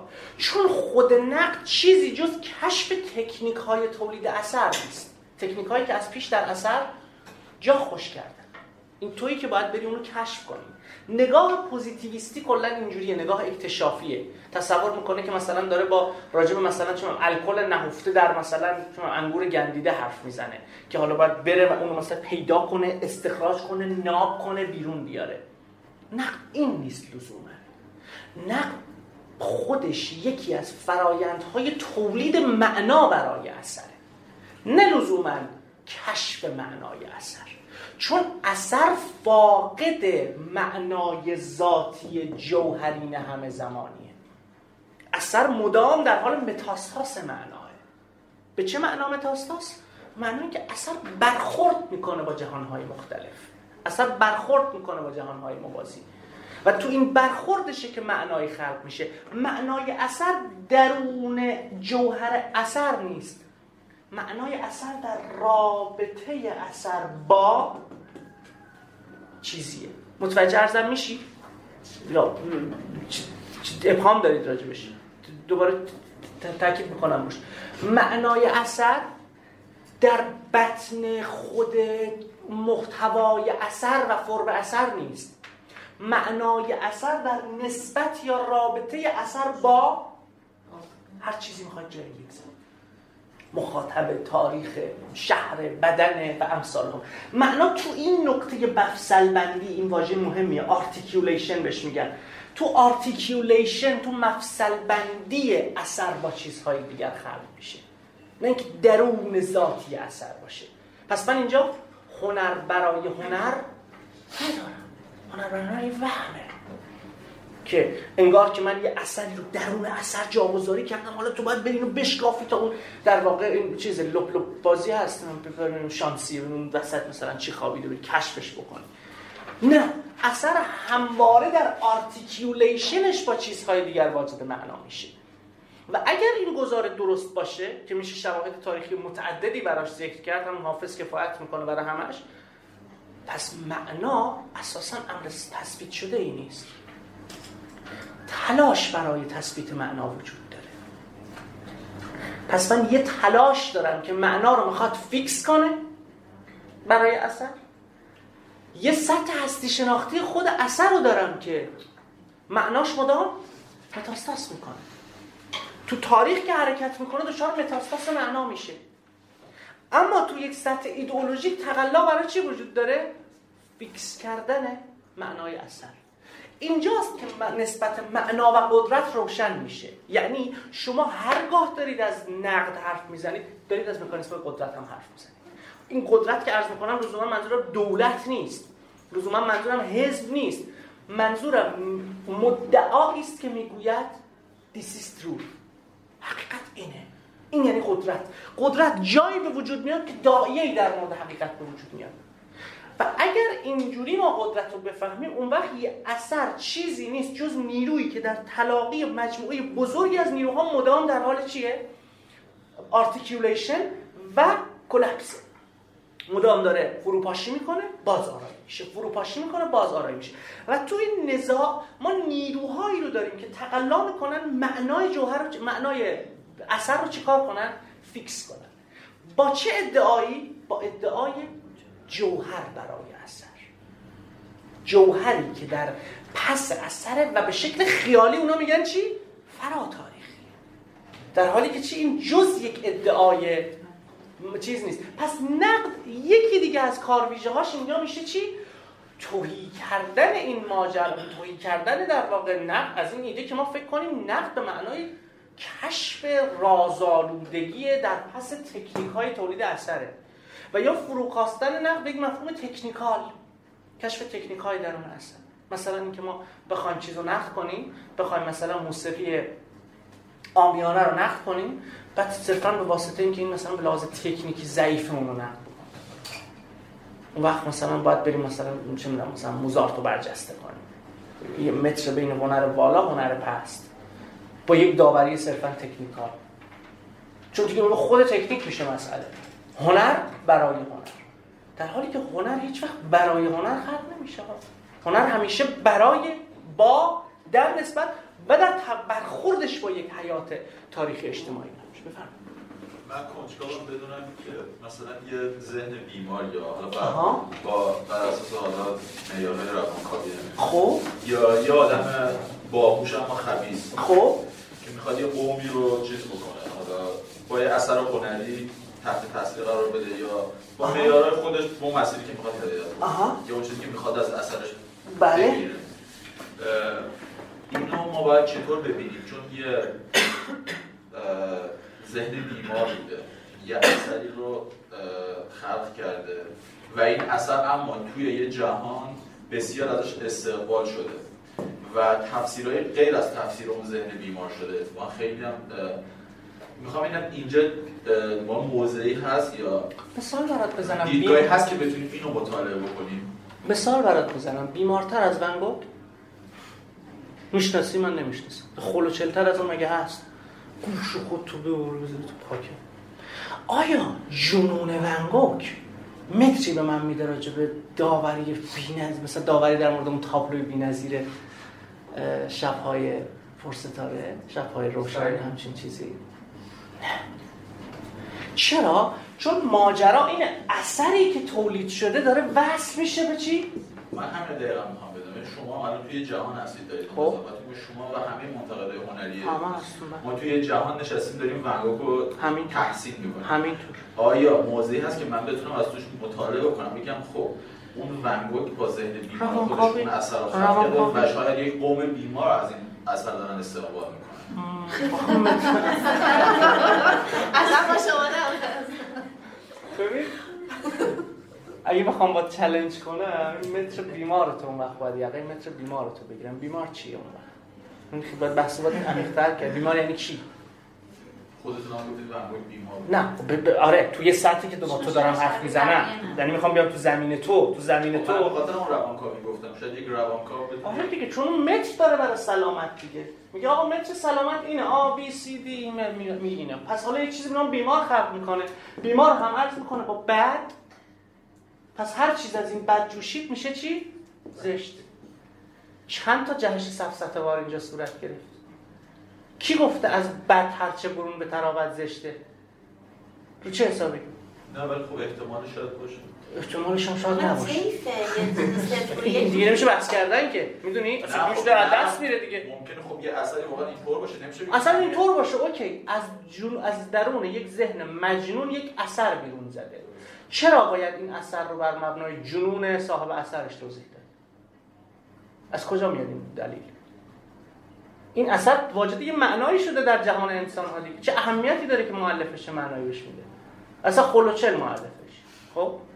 این خاطره که من میگم سوژه محوری رو باید گذاشت کنار. چون شما چی میگید میگید بیمار. خب اگه اینجوری خب کل آسای فونتریه رو باید بریزیم دور خب. عشق باید بریزیم دور. فونتریه دیوانه است. به معنای سایکولوژیک. یعنی من اگه خودم رو بذارم توی نظم روانپزشکی خب فونتریه قطعا دیوانه است. چیزم دیوانه است. کیه کارگردانه پولانسکی؟ کل اختلال بشه بسته. خب هیچ کار کنی عاقله. خب اگه اینجوریه ما دو تا مواجهه داریم. یک مترهای روانشناسی چرا باید در واقع درست باشن؟ که من ارجاعتون میدم به تاریخ جنون. تاریخ جنون خب پنبه این مترها رو زده. که اصلا جنون چیه؟ دوم اساسا خود این آثار دیگه اساسا واجد ارزش نیستن. روانکاوی مولدانش واجد اثرن حالا من سوال دارم چرا روانکاوی هیچگاه باید مهمتر از روانکاوی من باشه؟ برای چی؟ رو منم منم آدمم دیگه. خب من این تاریخ روانکاوی من نیست اصلا خود اثر گذاشتی کنار این اصلا تو رو اثر حرف نمی‌زنی. تو درگیر یه سری آدمی آدمی که اسمشون معروف شده حالا می‌خوای ببین کله اینا چی میگذشته. خب هست مثلا من ارجاعات میدم به چیز دیگه. روانکاوی لئوناردو داوینچی اثر فروید. مثلا خب برجسته هم هست روانکاوی عجیب غریبی هم هست فوق العاده هم هست خلاقانه است. به واسطه اون در واقع نقاشیاش روانکاوی ازش میده. یا مثلا موسا مجسمه موسی میکلانج رو روانکاوی می‌کنه. ولی این دومیه دیگه انگار فرق می‌کنه با اولیه. تو اولیه درگیر عقده های داوینچیه. تو دومیه نه درگیر خود مجسم است و اینجا یه, یه،, یه،, تفاوتی تو کار فروید وجود داره. اگه شد یه روزی کاری کلاس جلوتر رفت و خواستیم چیز کنیم توی دوره من شاید راجع روانکاوی اثر هنری حرف زدم که چطور درگیر روانکاو نشیم. به خاطر ببینید که متر بیمار و اینها رو ما بیاریم وسط و بر مبنای اینکه خب اثبات کنیم که مؤلف یک اثر بیمار است لذا اثرش نوعی بیماری است و هر کسی این رو دوست دارد بیمار است این کاری است که فاشیست ها می‌کنن حالا من نگفتم گفتم اول ما خبیث بوده. حالا خبیث هر پدر سوخته هر چیزی هر چیزی خب؟ نه یعنی خودش قصدن می‌دونسته اثرش اثر. حبی الله حبی الله حبی الله. اصلا اوکی می‌دونسته خب؟ می‌دونسته. می‌دونسته اصلا با یه خباست اینو ساخته خب؟ بازم خباست او توضیح دهنده نیست. چه بسا او با یه خباست یه چیزی ساخته اومده توی سطح دیگه جور دیگه داره معنا میشه. اصلا خباست اون هم مهم نیست. برای فهم خباست یک اثر خبیس بودن معلفش کافی نیست. خباست نهفته در خود اثر کفایت می‌کنه. مثال می‌خواید حجم انبوهی از سینمای وستر خباست محضه چی کار می‌خواد بکنه؟ می‌خواد نشون بده یه سری سرخپوست وحشیه فلان فلان شده اینا داشتیم. بعد یه سری آمریکایی چش آبی مبور دلاور داشتیم اینا رفتن این وحشی ها رو فلان کرد خب دیگه خبیث‌تر از اینا. چه اهمیتی داره که کارگردان خبیث باشه؟ نه چه بسا خبیث هم برای اصطلاحی گفتید درست بود گفتید خباست نهفته در اثر. نهفته رو اینجا من به معنای پیش و پس نمی‌گیرم. به این نهفته بودن نهفته بودن به معنای فانکشنه. خب؟ یه چیزی درون این اثر جای داره. نیروی درون این اثر جای داره. خب نیرویی که در سینمای وسترن هست. این نیرو چیه؟ نیرویی که داره یه دوگانه خلق می‌کنه. سرخپوست وحشی سفید پوسته خب این این خبا... اگه, اگه دوست دارید واژه رو این یه خباسته چرا خباسته چون داره هستی چیزها رو از خودشون توهی می‌کنه زیر ایدئولوژی شرق شناسانه در میاره. به این تعبیر این اثر یک اثر چیزه این آثار آثاری در واقع ایدئولوژیکن که دارن چیکار می‌کنن؟ مرزی رو بین دو دسته انسان برقرار می‌کنن که غلط توجیه کنن غلبه یکی بر دیگری رو. به این تعبیر اینجا میشه راجع ببین چیز حرف زد. بدون اینکه لازم باشه ما مغز کارگردان یا در واقع نمایشنامه نویسش رو بشکافیم. چه بسا کارگردان نجات پرست باشد؟ چه بسا نباشه؟ مثال دیگری بزنم. شما مشاور مدرسه ای رو تصور کنید که انسان بسیار بزرگواری هم هست. خب؟ مثلا شریفی همه دوستش دارن دغدغه دیگران رو داره می‌خواد کمک کنه به بقیه. به واسطه مترهای روانشناسی هر بچه ای رو که می‌بینه زیادی فعالیت می‌کنه بهش میگه دو قطبی. یا بهش میگه بیش فعال. خب نتیجه این نظام دانش چیه؟ تعمیق ترد مضاعف در مدرسه. این نظام دانشی که از دهان این مشاور داره میجوشه ترد کننده است. فارغ از این که خود اون مشاور آدم بدی باشه یا خوبی. متوجه ارزم میشه چی می‌خوام بگم؟ مشاوره می‌تونه انسان شریفی باشه. اما نتیجه منطقی کنش او در نظام دانش به هنجار ساز ترد سیستماتیک انبوهی بچه باشه.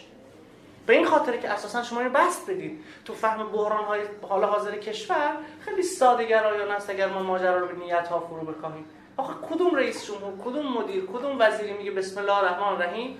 من از فردا می‌خوام بیام گن بزنم تو این مملکت. نیت هم می‌خوام بکنم همه رو فقیر کنم همه رو گشنه کنم همه رو داغون کنم. اصلا نیتاشون مهم نیست. به این خاطر که این ایده مدیر پاک دست بذاریم همه چیز حل میشه خب غلط. شما همه مدیران رو هم پاک دست بکنید. ماجرا بر سر consequence های یک ایده یک شیوه اداره کردن یک شیوه مواجهه است. ولو اینکه همه کسانی هم که تو اون سازمانن آدم های بزرگی باشن. نیت عاملان توضیح دهنده نتایج کنش آنها نیست. این گذاره رو به یاد بسپارید. نیت عاملان توضیح دهنده نتایج کنش آنها نیست. Unintentional consequences of action. پیامدهای ناخواسته کنش. آنچه واحد تحلیل نیت صادر کننده گزاره خلق کننده اثر یا شکل دهنده یک سازمان نیست. آنچه باید تحلیلش کرد نتایج عینی و متعین آنچه خلق شده است. آنچه باید تحلیل بشه نیت خالق یک چیز نیست. نتایج متعین آن چیز در جهان مادی ماست. مثال همین مشاوره که زدم. آقا شما دانش روانشناسی رو نگاه کن. دانش روانشناسی در سطح خودش چه مدعی داره؟ اون مدعی داره می‌خوام جامعه رو سالم کنم فلان کنم فلان کنم. درسته. روانشناسان هم خب نمیان بسم الله الرحمن الرحیم نیت کردیم همه رو مریض کنیم که. خب روانشناسان هم دقیقاً میان که با نیت اینکه همه رو سالم کنن. نظم دانش روانشناسی که غلبه می‌کنه consequence ش چیه؟ متر سلامت و بیماریش انقدر سفت و سخته که احدالناسی رو شما پیدا نمی‌کنید. به روانشناس مراجعه کرده باشه و او بهش گفته باشه چی تو سالم امکان نداره. چرا؟ چون اینجا یه نظم دانشی داری که اون باید ها تحلیل بشه. این نظم دانش بحران سازه. و اینه که ملاک تحلیله. چون consequence ی داره. به همین متر به همین سنجه چرا؟ چون معناش رو از خودش که نمی‌گیره از عاملش نمی‌گیره از برخوردش با نیروهای دیگه. به همین منوال وقتی راجع به اثر حرف می‌زنیم یک اثر هم در function های معنایی خودش معنا داره. فارغ از اینکه مؤلفش عاقل باشد یا دیوانه اخلاقی باشد یا نباشد مرده باشد یا زنده معنایی راجع به اثر داشته باشد یا نداشته باشد. خودش اصلا بیاد اعتراف کنه بگه آقا من بارا پیش اومده دیگه مثلا شما چه می‌دونم کجا بود من یادم رفته. توی نمایشگاهی یه دونه سنگ توالت رو برداشتن و بردن گذاشتن توی چیز توی آره آره. خب الان ما اینجا چطور باید داوری بکنیم؟ ماجرا اینه که این سنگ توالته در چه نسبتی؟ در چه فضای فکری؟ چه نسبتی داره برقرار می‌کنه با نظام های معنادهی به اثر هنری که اون وقت بشه از انحطاط یا از اصطلاح حرف زد. اینجا اصلا اهمیتی نداره که یه نفری بقیه رو سر کار گذاشته. اصلا اهمیتی نداره. از این مثالا کم نیست. رو مثلا اومده چه می‌دونم می‌دونه کجا میخوندم. یه مثلا تابلو رو داده دست این میمون خط خطی کنه بعد آورده گذاشته اونجا اسم بسته بهش گفت مثلا اینو فلانی کشیده. یه جمعیتی همه. ببینید کارکردهای ذهنی معنای مؤلف برای این. اینکه اینو میمون کشیده بله میمون کشیده. اما مسئله اینه این چجور داره برخورد می‌کنه با جهان مخاطبانش که واجده معنا میشه. توی چه فرایندی؟ مؤلف چه کار کردی داره اینجا؟ پس این سوالا رو وقتی ما جدی بگیریم دیگه امور ناموجود رو امور موجود رو ناموجود نخواهیم کرد که صرفا با فروکاستش به نیت مؤلف در واقع پیش بریم. بفرمایید. که نقد تکنیکال هم نوعی از تثبیت معنی فروکاستن اثر و مکانیسم های تولید معناش به تکنیک. میشه میشه تقلا برای در واقع ناموجود کردن امر هنری تصورش کرد. چون تکنیک صرفا یکی از وجوه برسازنده هنره. تکنیک بگیم حالا هم تکنیک رو بگیم هم حالا رابطش با قول معروف مخاطب و تاریخ. اینطور نقل کاملتری داریم. خیلی خب گزارهای کلیه اینو در نظر بگیریم اونو در نظر بگیریم. مثل مثلا سوالی که میگم فرد مهمه یا جامعه بعد جواب بدیم. خب هم فرد مهمه. جامعه پاسخ در واقع دم دستیه. الان شما داری همون کارو می‌کنید خب هم تکنیک رو در نظر بگیریم همون. خب بگیم آفرین. آخه اینکه ما بیام حالا معنای اثر رو در رابطه با حالا چیزهایی که مثل مخاطب و تاریخ این هم به نوعی می‌تونه تثبیت معنا باشه دیگه. چون ما قراره یک نقد شروع بکنیم تثبیت. وقتی که شما تاریخ رو میاری وسط زمان رو میاری وسط. ویژگی زمان چیه؟ زمان تثبیت نمیشه. ببین اینا نقدای ملا نقطیه شیوه های کلامی بحث کردنه امری دارم در واقع محکم میگمش. اینجوری بحث نکنید هیچ وقت. نه با من نه با کس دیگه. چی کار می‌کنید؟ کلمه ها رو هم وصل می‌کنید خب؟ بعد بدون در نظر گرفتن پیامدهای حرف یه چیزی پرت می‌کنید وقتی میگی زم تاریخ زمان وسطه. تو زمان تو چطور می‌تونی چیزی تثبیت کنی؟ به شکل ایدئولوژیک می‌تونی. اما اگه اونتولوژیک نگاه کنیم مگه تثبیت میشه؟ حافظ چجوری تثبیت میشه؟ ولی وقتی که دقیقا همون چی بود یه چیزی گفتی همون شوری شکلی بس. وقتی که با کلمه ها در واقع ما بازی می‌کنیم یه چیزی پرت می‌کنیم بعد کلمه ها تو هم قفل میشن. ما فکر می‌کنیم واو مچ خام مچ گوینده رو گرفتم. عمرن. من بچه نیستم اینجوری مچمو بگیری که. بچه که نیست بیدونه گرفتن مچ این بحث مچ من نوعی که نیست که این مچ ماشریه مچ بنیامینه مچ فوکوه. میشه مچشو گرفت. اما نه با بحث مولا نقطی بحث مولا نقطی ویژگیش اینه. مثلا چی؟ خب الان شما هم خودتون درون یه گفتمانید. مثلا من دارم میگم اینجا خب معلومه درون یه گفتمانم. پس درون طویله باشم. خب که عجیب نیست. بله من که دارم حرف درون یه گفتمانم. کی گفته اگر کسی بیرون گفتمان باشه داره نقد اصیل می‌کنه؟ بعد بیرون گفتمان یعنی کجا؟ خونه خالت. مگه ما بیرون گفتمان داریم مثلا؟ بیرون گفتمان یعنی کجا؟ این شکل بحث رایجه. مثلا من یه جا داشتم می‌گفتم خب این discourse ها در هم طلاق اومد مثلا مشاور گرفت. شما خودتون هم که در اون گفتمانید. گفتم براش دست بزن این فهمیده که من توی گفتمان. آره معلومه تو گفتمانم. پس کجا؟ اگه تو گفتمان نباشم که نمی‌تونم حرف بزنم. خب شما که در اون گفتمانی چگونه می‌توانید گفتمان های دیگر رو نقد کنید؟ انسان دقیقا به این خاطر که من در اون یک گفتمانم می‌تونم گفتمان های دیگر رو نقد کنم. اگه در اون یک گفتمان نباشم که نمی‌تونم گفتمان های دیگر رو نقد کنم. خب ببینید بحث این شکلی. یا چی؟ بحثی کردن راجع به که راجع به جهان فراروایت هایی وجود داره. فراروایتی وجود داره که جهان از عشق میجوشه. فراروایتی وجود داره که میگه جهان از مثلا ظلم میجوشه. اینا همه فراروایت هم یا مثلا مچ من گرفتیم اینکه خودتون می‌گویید اینا همه فراروایت خود یک فراروایت نیست. تو چرا هست چیکار کنه ببین این این شیوه شیوه بسیار عجیب غریبیه که ما تصور می‌کنیم عمیقترین آدم ها کسانی هم که بیشترین بازی رو با کلمات می‌کنن. کلمات اینجا خونسا پرتاب نمیشن. وقتی میگیم زمان نسبت چیزها با جریانشون دقیقا داریم از fix کردن معنا فرار می‌کنیم. نه اینکه دوباره معنا رو fix کنیم. چی که اینایی که همه گفتید خب نشون میده شما خودتون این موضعی دارید. من چیزم؟ من گلدونم. گلدونم جهت داره به جهان. خب چرا صد به منی؟ خب منم موضع دارم دیگه. اینو خب اینم اینم موضع داره. ببینید و اینا چپ نمی‌شد اینجا. نسبت گرانشی داره. چشماندازی رو ممکن کرده. از اینجا که نگاه می‌کنی چیزی رو کاور می‌کنه. جدی دارم میگم. خیلی گوسری دارم بحث می‌کنم.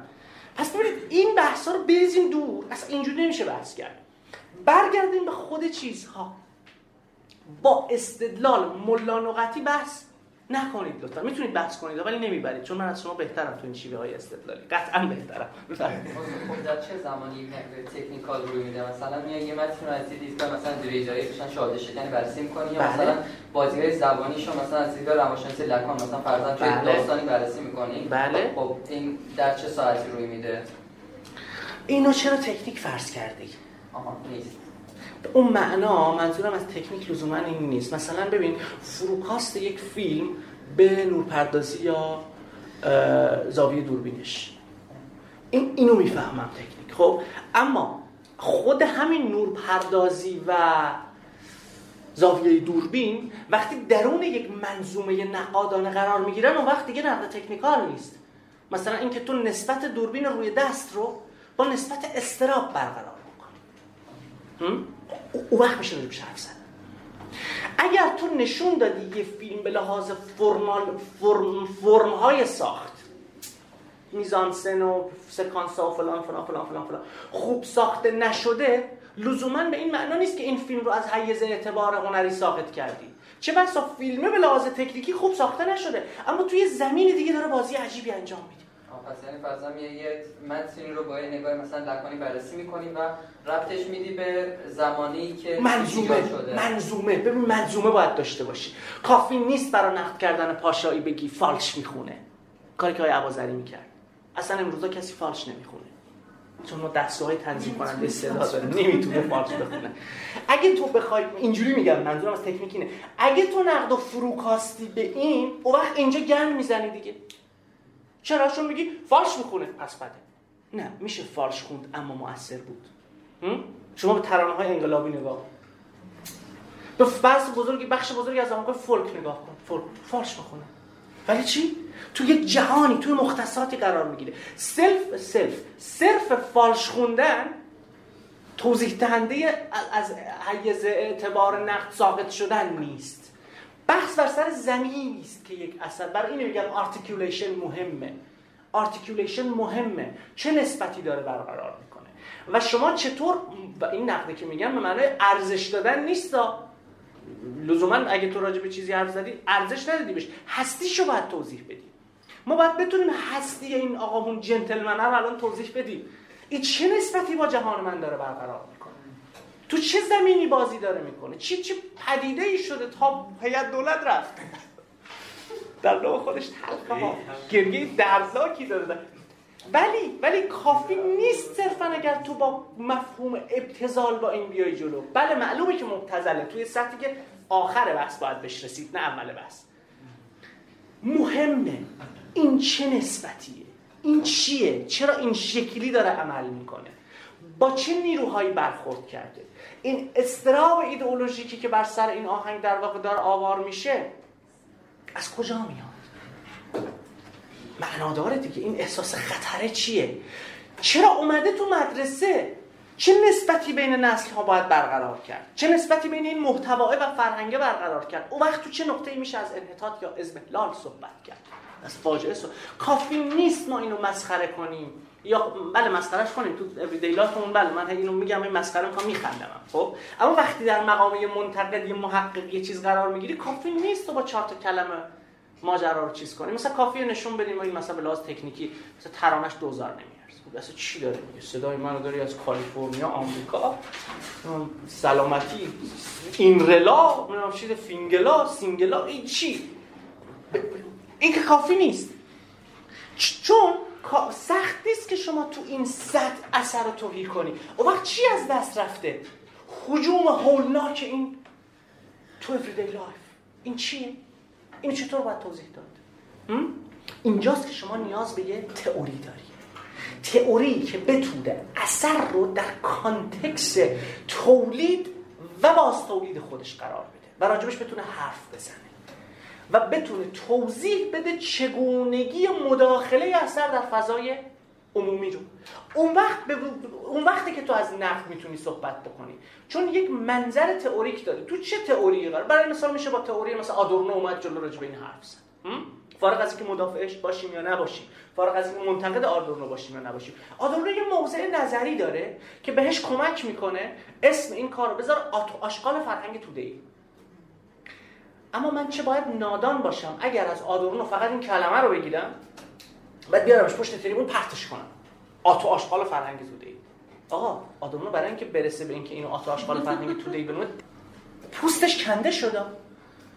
نظریه ای در باب زیبایی شناختی داشت. آقا برادر من تو همه دست می‌کنی تو جیبت میای برای اونور پرت می‌کنی این برای این میشه دیگه. استاد اینکه گفتیم خود اثر معنای نداره؟ معنای چیز نداره. معنای ذاتی جوهرین فراتاریخی نداره. آره. این خیلی مهمه. بازی ببرم یه ذره تو سطح نشان شناسی خب. که اگه اثر رو دال بگیریم آیا به مدلولی اشاره نمی‌کنه؟ هیچگاه. و همواره به یه دال دیگه اشاره می‌کنه؟ یا اینکه به معنای درست داره میگی. درست داره میگی. در واقع می‌تونم بگم مدلول نسبت به دال اولویت داره. با, با, با سوسور بازی خوبی داری می‌کنی داری میگی آقا معنای اثر در زنجیره دال ها به تعویق میفته بله همینطور. حالا این فرایند اگه بخوایم کریتیکال تر بکنیم چیکار می‌کنیم؟ تثبیت این معنا به واسطه منطق قدرت صورت می‌گیره. یعنی جایی که دال مدلول مدلول ثابت تصور میشه. هیچ وقت این دال چون این دال ای دال دال دال هیچ وقت به هیچ مدلولی قرار نرسه. مدلول به چه معنا؟ مدلول فراتاریخی اصیل جوهری نه. به هیچ وجه. نداریم ما همچی چیزی تو هستی نداریم. تو زبان اینو نداریم. چون یه اثر همواره درون منطق زبانی داره خلق میشه. و قرار نیست زبان یه جا فیکس بشه که زبان همواره در حال چیه؟ متاستاسه. به این خاطر اثر معنای جوهر ببین خیلی این بحثا رو کج می‌فهمن. اثر معنای جوهری ندارد. این خیلی فرق می‌کنه با این داوری که بگوییم اثر معنا ندارد. پس هر کس هر چی گفت راسته. نه اینا دو تا داوری این که می‌گوییم اثر معنای جوهری ندارد یعنی یک اثر فاقد معنایی است که در همه زمانها و مکانها صادق باشد. اما این که می‌گوییم اثر واجد چیزه در واقع در واقع معنای چیز داره معنایی داره که در نسبتش با سایر نیروهای اجتماعی و یعنی معنا چی؟ مدام در حال تغییر اتفاقا معنایی داره و اتفاقا حقیقتی داره. حقیقت چیز نداره حقیقت فراتاریخی نداره. وگرنه حقیقتی داره. بله اثر چه می‌دونم مثلا پرویز ساخته برزگر واجد یه حقیقتیه که منتقد بخواد اونو کشف کنه دیگه. یه برخوردی داره با جهان ما دیگه. یه معنایی داره دیگه. این معنا رو باید پیدا کرد. function رو باید روشن کرد. تصویری که از جهان میده مداخله‌ای که در جهان می‌کنه بازنمایی که داره علیه بازنمایی که داره بله معنایی داره. معلومه که معنایی داره. اما اینکه ما اثر رو واجد معنایی بدونیم که برای همه دوران ها صادق باشد خیر اثر چنین معنایی نداره چون چنین چیزی ما در هستی نداریم. چرا؟ چون هستی رو فرض گرفتیم ماده است. همه چیز درونه. از کجا میارم؟ از اسپینوزا میارم. از کجا میارم از نیچه میارم همه چیز ماده است همه چیز نیروه همه چیز درون هستیه. ما بیرون هستی چیزی نداریم که بیاری بگیم معنای نهفتش اینه. چون اساسا پیامدهای سیاسی این مفهوم معنای نهفته خیلی هولناکه. چون معنای نهفته همواره چیزی است رازآلود. و همواره اقلیتی تربیت شده حق دارند راجع به آن صحبت بکنند. و این معنا معنای راستی نیست که راجع به چیزها جل می شود پس همیشه یک الیت نخبگانی وجود داره که می‌تونه معنای راستین چیز رو در واقع مطرح بکنه. و سایر معانی ممکنه چیز همواره چی هن؟ یا بزهن یا کاذبن یا جرمن یا خیلی چیزهای دیگر یعنی شما اساسا به نزاع درون تاریخ نگاه بکنید. در مواجهه با متون در معنای عام. شما چی دارید؟ دقیقا نزاع بر سر تثبیت معنا رو دارید دیگه. که معنای این متن چیست؟ پس خود متن فی نفسه معنا نداره. متن همواره در بستر متنهای دیگر معنا داره. یعنی ما text نداریم. intertextuality داریم. یه متن فی نفسه فاقد معناست. متن در تصادم با سایر متونه که معنا میشه. و معنا پشت چیزها نیست مفصل بندی چیزهاست. پس اگر همه اینها که گفتن درست باشه نقد میشه دانشی ایجابی در مورد حدود شرایط و امکانهای یک فعالیت.